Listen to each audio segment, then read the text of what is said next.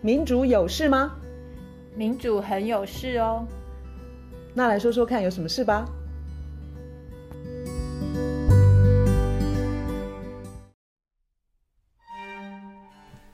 大家好，继上一次我们聊到联合国气候大会 COP28，第首次第一次将化石燃料列入会议结束的时候的决议文。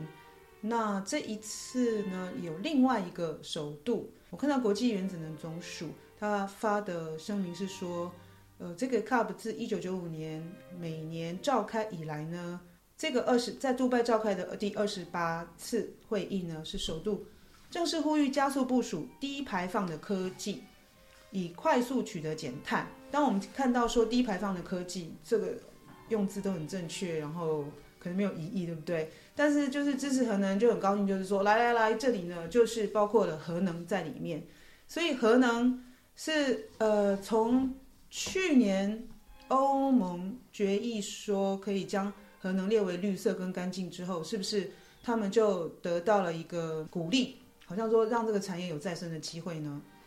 其实我我对核能的研究蛮少的，但是我对于什么？呃，游说啦，社会结构啦，权力结构那种，对我来说，就是核能，它就像化石燃料的游说，核能的游说就像化石燃燃料的游说，也没有少过啊。就是核能的游说一直都很强啊。你刚刚提到说，像欧盟，他们把核能还有天然气都列为是绿色金融，可以把它列为是绿色的能源这件事情，它那个背后就是一大堆一大堆一大堆的游说。那。我觉得，当然，现在越来越多人，包括前一阵子奥利弗史东，他拍了一部电影，一部纪录片，就是在讲说核能没有大家想的那么糟，但是，但是还是要去想那个背后权权力跟财富的集中在核能这个结构里头。就简单的讲啦，我们现在的就是你看，呃，化石燃料，不管是煤，然后天然气，以台湾发电来说。煤跟天然气跟核能，这三个都有严重的争议的问题，有的是世代的争议。如果说比比较是偏向呃那个呃气候变迁，这就是比较是世代的问题嘛，因为问题不是马上掉到我们头上，可是就会掉到下一代的头头上，像天然气。然后像核能，假如说你是取代煤、取代什么的话，它可能很快可以改善空污的问题，但是。它还是有核废料的问题，它又是另外一个呃正义的问题，公平社会公平正义的问题。所以我一直在想的，就是说，我们好像一直被框在一个框架里面，就是好啊，你选啊，你选啊，你是要选煤啊，还是你不要不要煤？那你天然气啊，你不要天然气你就核啊。我会觉得这是假的选择，我会觉得真的选择是我们不要发这么多电。因为我们不需要这么多电，因为我们发电去生产的果实，那些经济活动，不管是就算是晶片好了，各式各样的，或是什么炼钢或是水泥各方面，我们的经济果实就是这么的不不公平的分配。我们干嘛发那么多电？我们要发少一点的电，然后公平一点的分配。没错，你看哦。很多人都很高兴说，哇，太好了，因为现在大家在打击碳排，然后空污，所以呢，趁势就一直在推核能。可是大家也都非常非常的清楚一点，就是核能现在根本大家都还知道缺乏呃永久性的安全的核废料的的的储放位置，这点其实大家都非常的明白。所以呢，我们会听到其他的说法，说什么会有新的技术啊，不管是核融合或者是什么小型模组的核电厂。事实上，这些技术根本都还没有成熟。然后我就觉得说蛮悲哀，就是说，你看哦，在日本发生那个三一一大地震，然后引发的那个核灾，那德国要走向废核嘛。然后呢，他们现在绿党因为进入联合的政府，所以这个政策还是在他们的呃联邦政府的全国政策里面嘛，就是核能还是将会走向呃结束。嗯哼。可是实际上，他们产业界可能就是。在旁边就是哇哇叫啊，就是说如果我们没有便宜的电的话，它会影响到我们的出口啊。然后他们就暗自期待说，赶快那个呃绿党只要不要继续在联合政府里面，他们就有机会翻盘。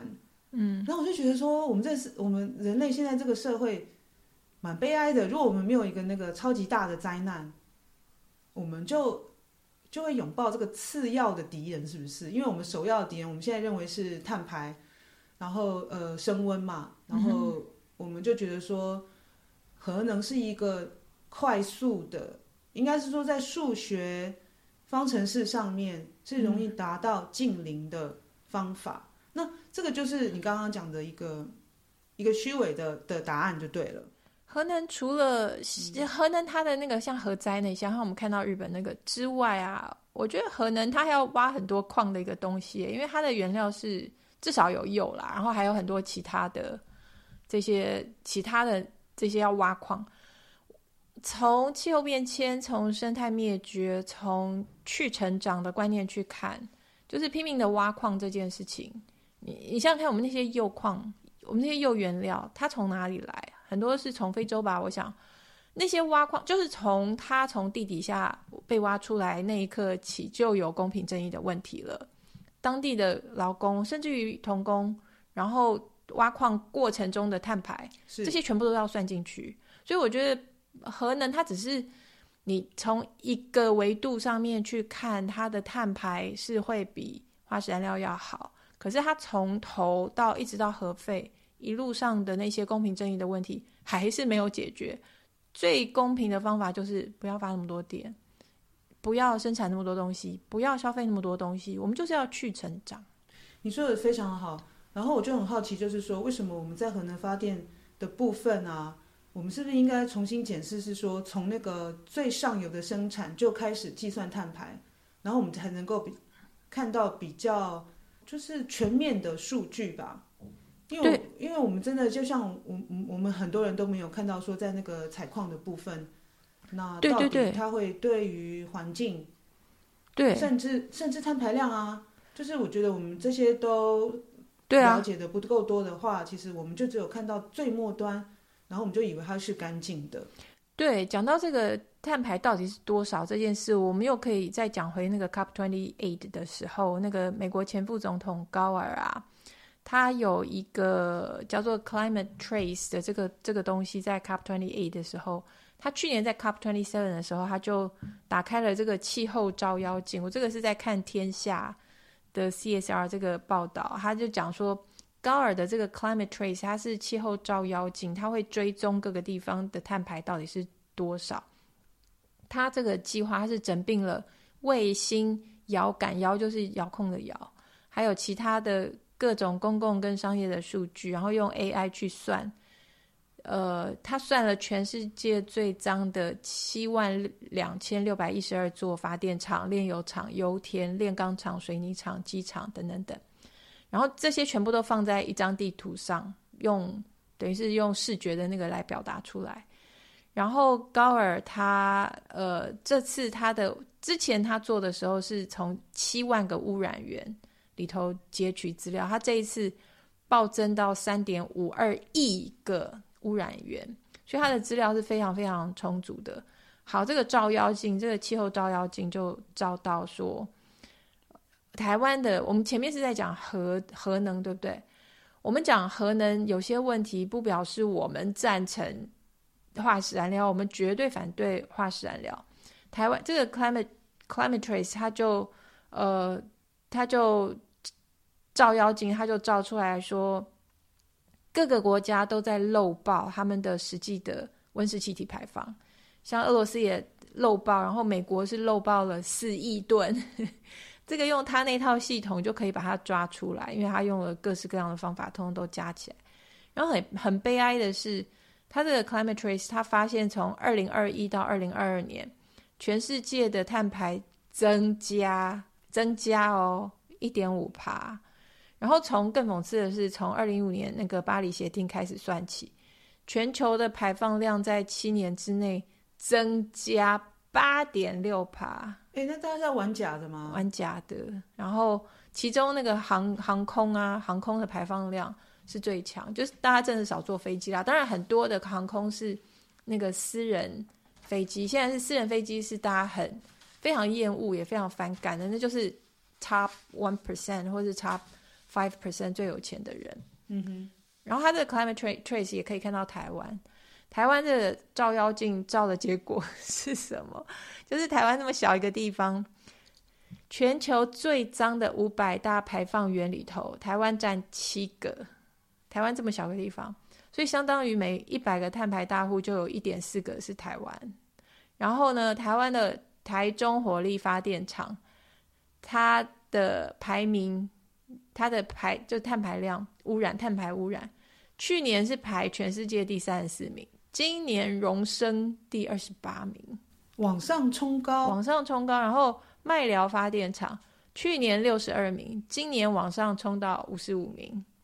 然后新达一次升了十四名，这次来到一百四十名。我们怎么好像到处都想要留名啊？不管是好的不好的，就是对啊，所以就是蛮惨的。然后我想特别提，呃。我们今天录音是二十三号，然后在二十四号的时候，平安夜、圣诞夜的时候，在台中有一场，台中有有全国的环团，他们会在台中有一场反空污、抗暖化的大游行，有苗栗的、台中的、彰化的、南投的、云林的县市的环保团体，他们十二月二十四号下午会在台中市议会前面的广场。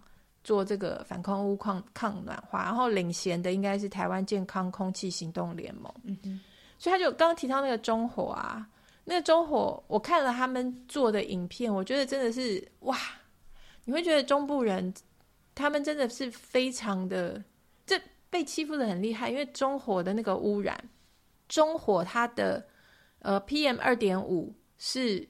全全台湾这个贡献哦，贡献最多，PM 二点五贡献最多的一个发电厂。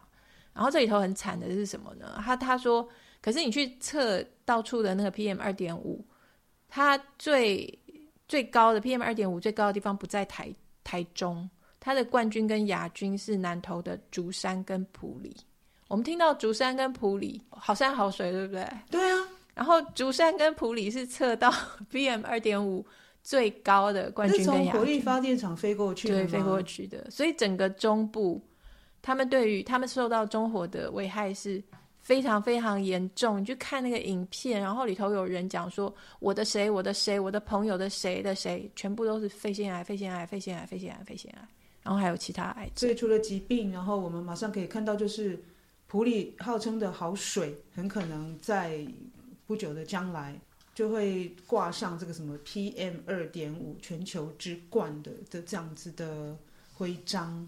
对啊，他有这这个这个是环资，呃，这是联合报的。他说，根据统计，近年南投女性肺腺癌增加两成，哎，两成很多。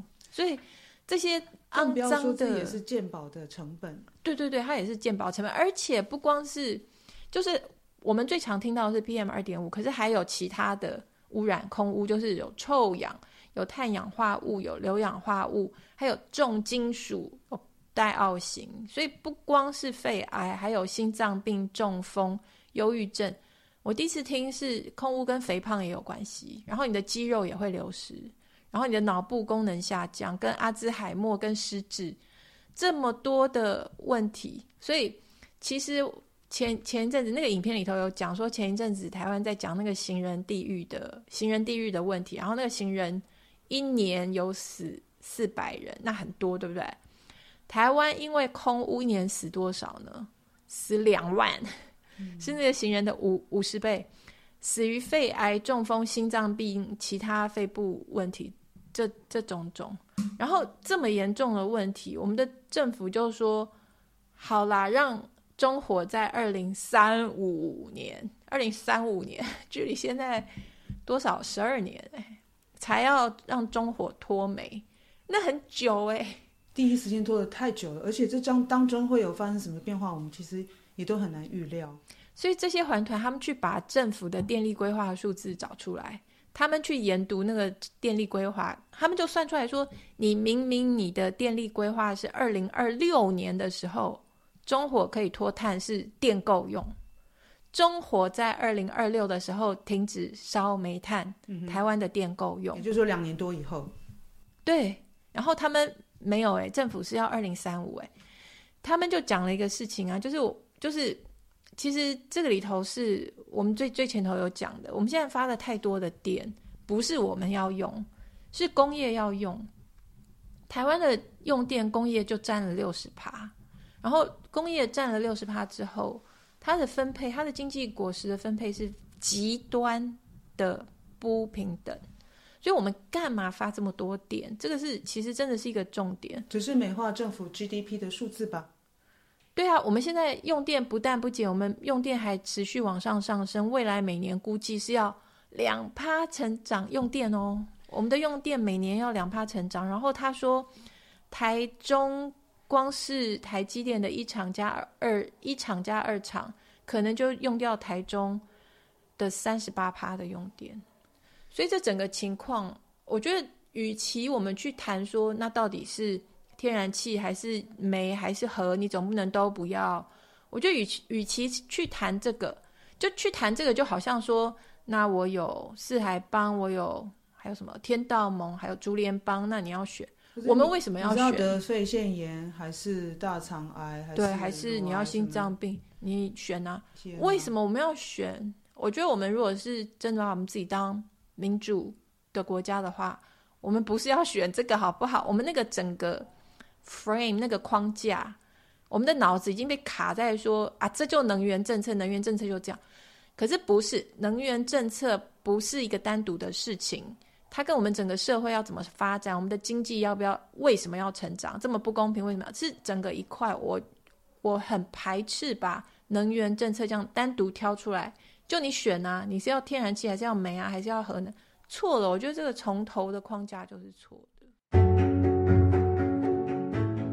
嗨，如果你认同在这个节目可以听到很多资讯和知识，欢迎订阅追踪，直接给我们五星评论和留言。谢谢你支持多元观点。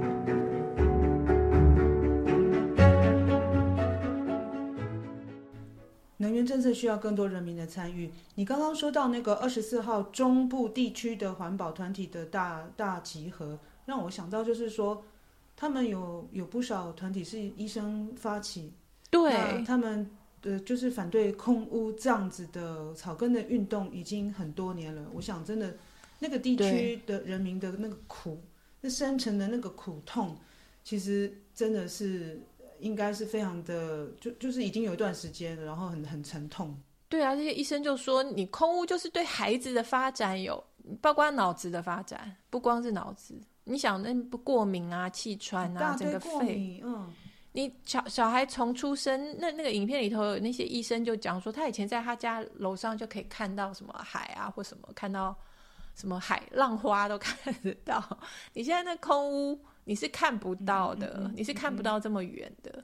那你想想看，你眼睛看不到那么远，那你小孩子从出生鼻子就在呼吸这些到肺里头，所以它全部都发生在一代一个世代里头。哎，你看他他在短短几年之间，很可能就再也看不到他以前熟悉的那个景，就是眼睛看得到的那个景。对啊，所以我觉得。我们现在要总统选举，然后这些环团他们就很希望总统候选人能够借这个机会。他们我觉得很卑微是什么？就是这些这些环团他们提出来的，可不可以拜托那个总统大人给我们两个圣诞礼礼物？一个是无煤中火，就是中火不要有煤；然后另外一个是无煤的六氢，就六氢不要有煤。我觉得这超级卑微的啊！然后我觉得继续，我非常非常佩服这些环团这些长期的努力，他们真的是太值得我们敬佩。然后我我也很想提出说，我觉得整个讨论的框架，我们不但不要煤，我们也不要天然气，我们。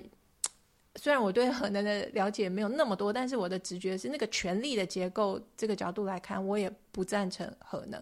我反对我们用那么多电，我反对我们发这么多电。我们从地球的角度去看，我们不管是排到天上的肮脏的，不管是污染空气或是温室气体，气候变迁会几十年后让我们的后代活不下去，或者是我们去挖矿，现在就在迫害非洲或是其他世界各地的。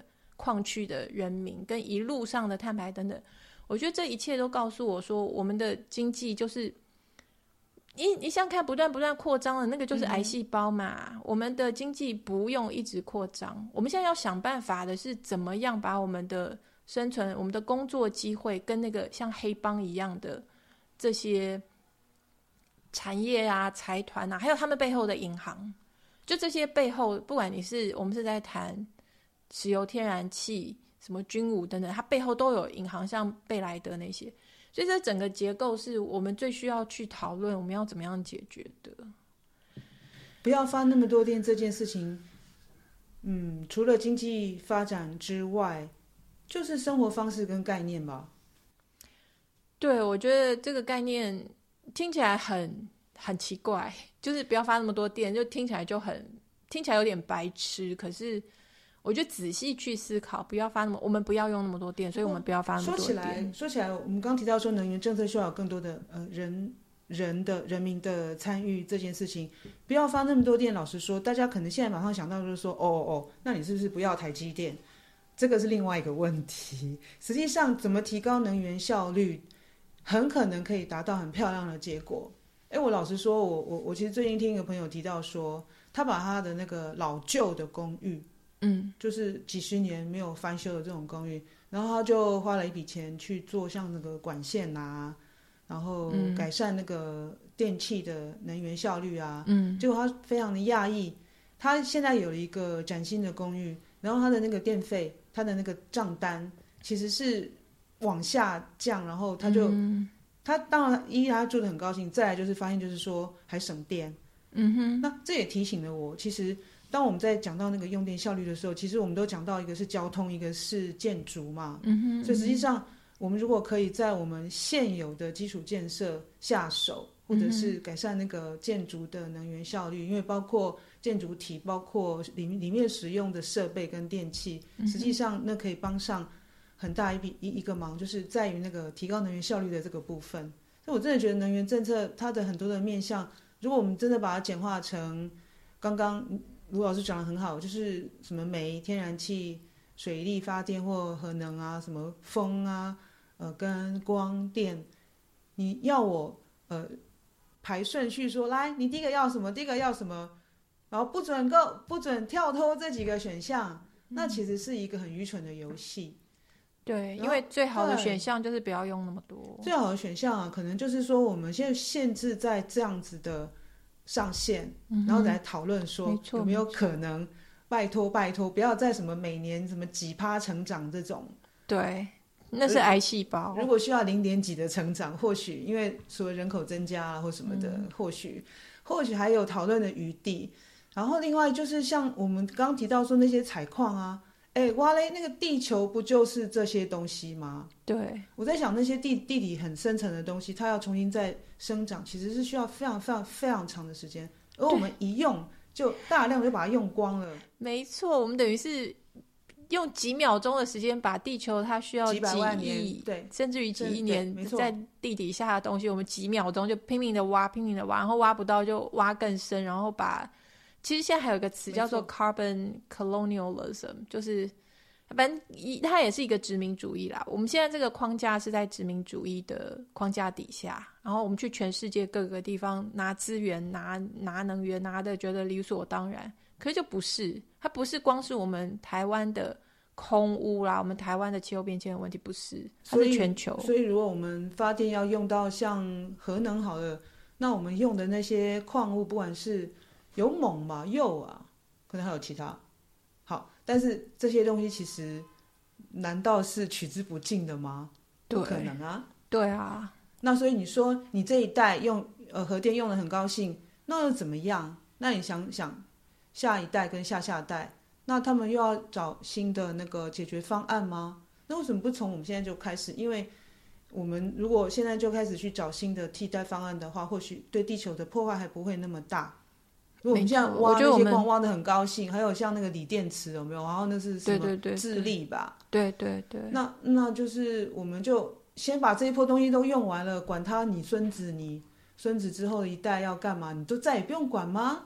对啊，而且还说的很好听啊！我我全部都电动车，我这就是叫做绿，可是并不是很黑好吗？环境环境都完蛋了，然后还有很多。智利我相信有童工，然后还有像那个石墨，嗯，嗯电是电池吧，嗯，也需要石墨，那那个是在中国，嗯，中国有很多的石墨，然后也是环境搞得很恐怖。对啊，所以我们大家都停下来休息一下，我们不要 这样子一直在生产，一直在消费了。我们很累，然后我们被剥削，大家被剥削，像奴隶一样，然后财富集中在很少人手中，然后地球，哇，等于是全身都是伤。我觉得我们就停下来休息一下。像总统候选人的，我这边只看，我这边看到的是侯友谊的五大能源主主张，什么以绿永续。还，如果他是真的，我当然是。赞成以核减煤，嗯，打一个问号。迈向无煤，重点是迈向。迈向，你是要二零三五还是二零五零啊？迈就是慢慢迈，然后以气成转，用天然气当桥接能源，啊，这个不用这个不用提啊，因为这个现在也是啊。然后节能优先，只有节能优先，我觉得打一个大勾，就是节能。你刚讲的内容，还是要看怎么。对对对，是真的就是好的。对啊，那你还有看到其他的能源政策是值得拿出来讨论的吧？我看到这个柯文哲没有讲什么，哎，柯文哲他有讲什么社会住宅要循环绿建筑，然后他他讲的比较少。然后最近蔡碧如有讲到说他他愿意让。中火好像是好像是二零四零，就是稍微不行吧？二零二零二九好像是二零二九，所以在二二六跟三五之间，他取得了一个平衡点。但是二零二六如果电就够用的话，拜托可以退场的，该退场就先退场吧。对啊，所以啊，我也不晓得。我觉得，我觉得一次总统选举，他不可能搞好我们的能源政策，而且我也反对能源政策这样单独被挑出来说。我觉得我们的去成长，嗯、我。怎么想，我都觉得经济要减少成长，不是增加成长这件事。我好希望这个观念可以散得更远，因为大家，你一定有感觉，大家一定有感觉，经济成长没有把好处留给你，大家一定有感觉。那如果是这样子的话，我们保护住我们的自然，然后我们不要让他们拿走我们的自然，去他们去富有。我觉得这件事情是最重要的，去成去去成长。真的呃，需要需要需要勇气跟想象力吗？我觉得需要，因为他因为目前的状况的确是跟大家的工作挂钩，跟大家的收入挂钩，每个人都会害怕说，哦，那你不要我们发那么多电，那老板他就不顾我，然后我就如何如何，这个是没错。可是去成长，它有很多的呃，我们要发挥我们的想象力，因为我们的出路不是那么多，所以。我我一天到晚在讲去成长，我自己也在学习去成长。然后我觉得这个真的是目前我看来，我觉得我们要开始谈的，我觉得是一条出路，非常重要。以能源使用来说，我觉得我们现在根本已经陷入一个灰色的困境。灰色吗？还是黑色？就很黑色。谢谢你这么讲。那如果我们就是这么灰这么黑，然后呢，我们有一天喊绿色的口号，真的是蛮虚伪的，所以。我真的觉得说那个去成长，去成长，去成长。你看，连我尊呃，我我我非常尊敬跟很想要尝试这样的概念的人念都还念不顺，意思就是我们太少讲了。去成长，去成长，去成长，讲三次。那如果我们可以让我们的社会进到一个哎充满想象，我只是觉得它甚至是游戏啦。那那对对对，我觉得像密室脱逃，对不对？就是是一个游戏啊，它。等于是我们现在一边是就我刚刚讲的，你要天然气还是要煤还是要核能，就很像叫你选，你要竹联帮还是要四海帮还是要天道盟？我们不要啊，我们要选的就是人民福祉，人民福祉是最终的衡量一切的，它就是我们要衡量的就是人民福祉，其他的我们要发多少电，我们经济要多庞大，我们什么等等，我们的绿电有多少，那个都是其次，好吗？人民福祉放第一的话。你就会发现，你现在盘子上端给我的这些选择都在伤害我，我干嘛选？讲到这边，让我想到就是，我们现在有很多人其实就是多年都是低薪嘛，然后如果说有很多人都是在一个你知道吗？就是月光族，然后在在一个不是很很舒服跟阔讲阔绰可能太多了，呃，宽裕的生活的环境，其实我们蛮难想象的。哎，真的，因为台湾现在不是特定的。比如说像那个呃电子业啊，或者其他有无薪假，对不对？呃呃，我应该这样讲，就是说呃，现在薪资待遇非常好的，除了就是有一些很厉害的产业嘛，科技新贵，嗯，对，或者是一些呃专业人士嘛，嗯，然后嗯，还有因为我们那个金融的市场嘛，因为政府政府课的税真的很低，所以金融致富嘛，对，我们有一一大部分可能有一半吧的劳工，其实过得真的不是很宽裕的生活的这件事情。所以大家没有那个想象的勇气。我我我在想说，这个是我们这个社会甚至这个世界要面面临的问，就是现现况啊。我们这个世界面临的现况是这个样子，大部分人都生活在一个低线的生活，不是只有台湾嘛？你看欧欧洲就是那个通膨非常非常的严重，国家没有钱嘛。对对对，这个是 by design，意思就是说，他这个体制故意就是要你累得像。狗，然后没有时间去想说啊，我有没有什么其他的出路？然后他就其实资本主义就是这样子，他就是把你其他的生路给断了。这又很像黑道，就是把你其他生路给断了，你就是只能这样乖乖的像奴隶一样。我觉得已经走到一个，就算这样，我们还是要想办法去突破的一个。那我就是想到，就是说另外一个可能性，就是我没有什么好失去的，所以对对对对啊，就来就来玩一下这个去成长吧。对，没错，所以讲得好 哦，没有，可能我是属于那个没有什么好失去的那 那块的人吗？对，我觉得还是要让大家多听、多接触到这个观念，然后慢慢让去成长这个观念在社会散开来，然后大家想一想，对啊，我被压的这么扁，我还有什么好失去的？所以就可以来一起来想办法，一起来发挥想象力。那你可以做一个小小的广告吗？就是那个中研院欧美所，好像网站上面现在还找得到一个跟去成长有关的哦、呃、研讨会吗？或者是不止一个？呃，我我们在中研院欧美所中中看的网页可以找到，找有一位叫做 Timothée Parrique，他讲过台湾的经济应该要去成长嘛。虽然他的演讲内容主要是没有特别针对台湾啦，就是去成长的一个演讲哦。然后中研院欧美所的。五十年所庆的时候，我自己也有一个演讲，就是在讲去成长。所以去成长这个东西，也非常推荐大家去。然后有一些书啊，有一些书在讲去成长。有一本书是呃，Jason Hickel 他写的，叫做《中文是少即是多》。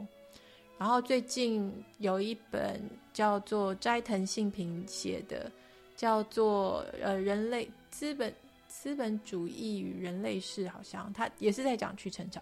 所以这个东西在世界在散开，所以非常非常鼓励大家多去接触、了解什么叫去成长。太好了，这个其实就是一个蛮新的讨论的趋势。对，很重要哦，非常重要，也可以算很时髦吧。对，但是它是会历久的，它不是一个只是一下子的时髦，它一定是。嗯嗯嗯。我觉得我现在真的是眼睛看到的出路就是去成长。嗯，好。那今天就讲到这边喽。OK，拜拜。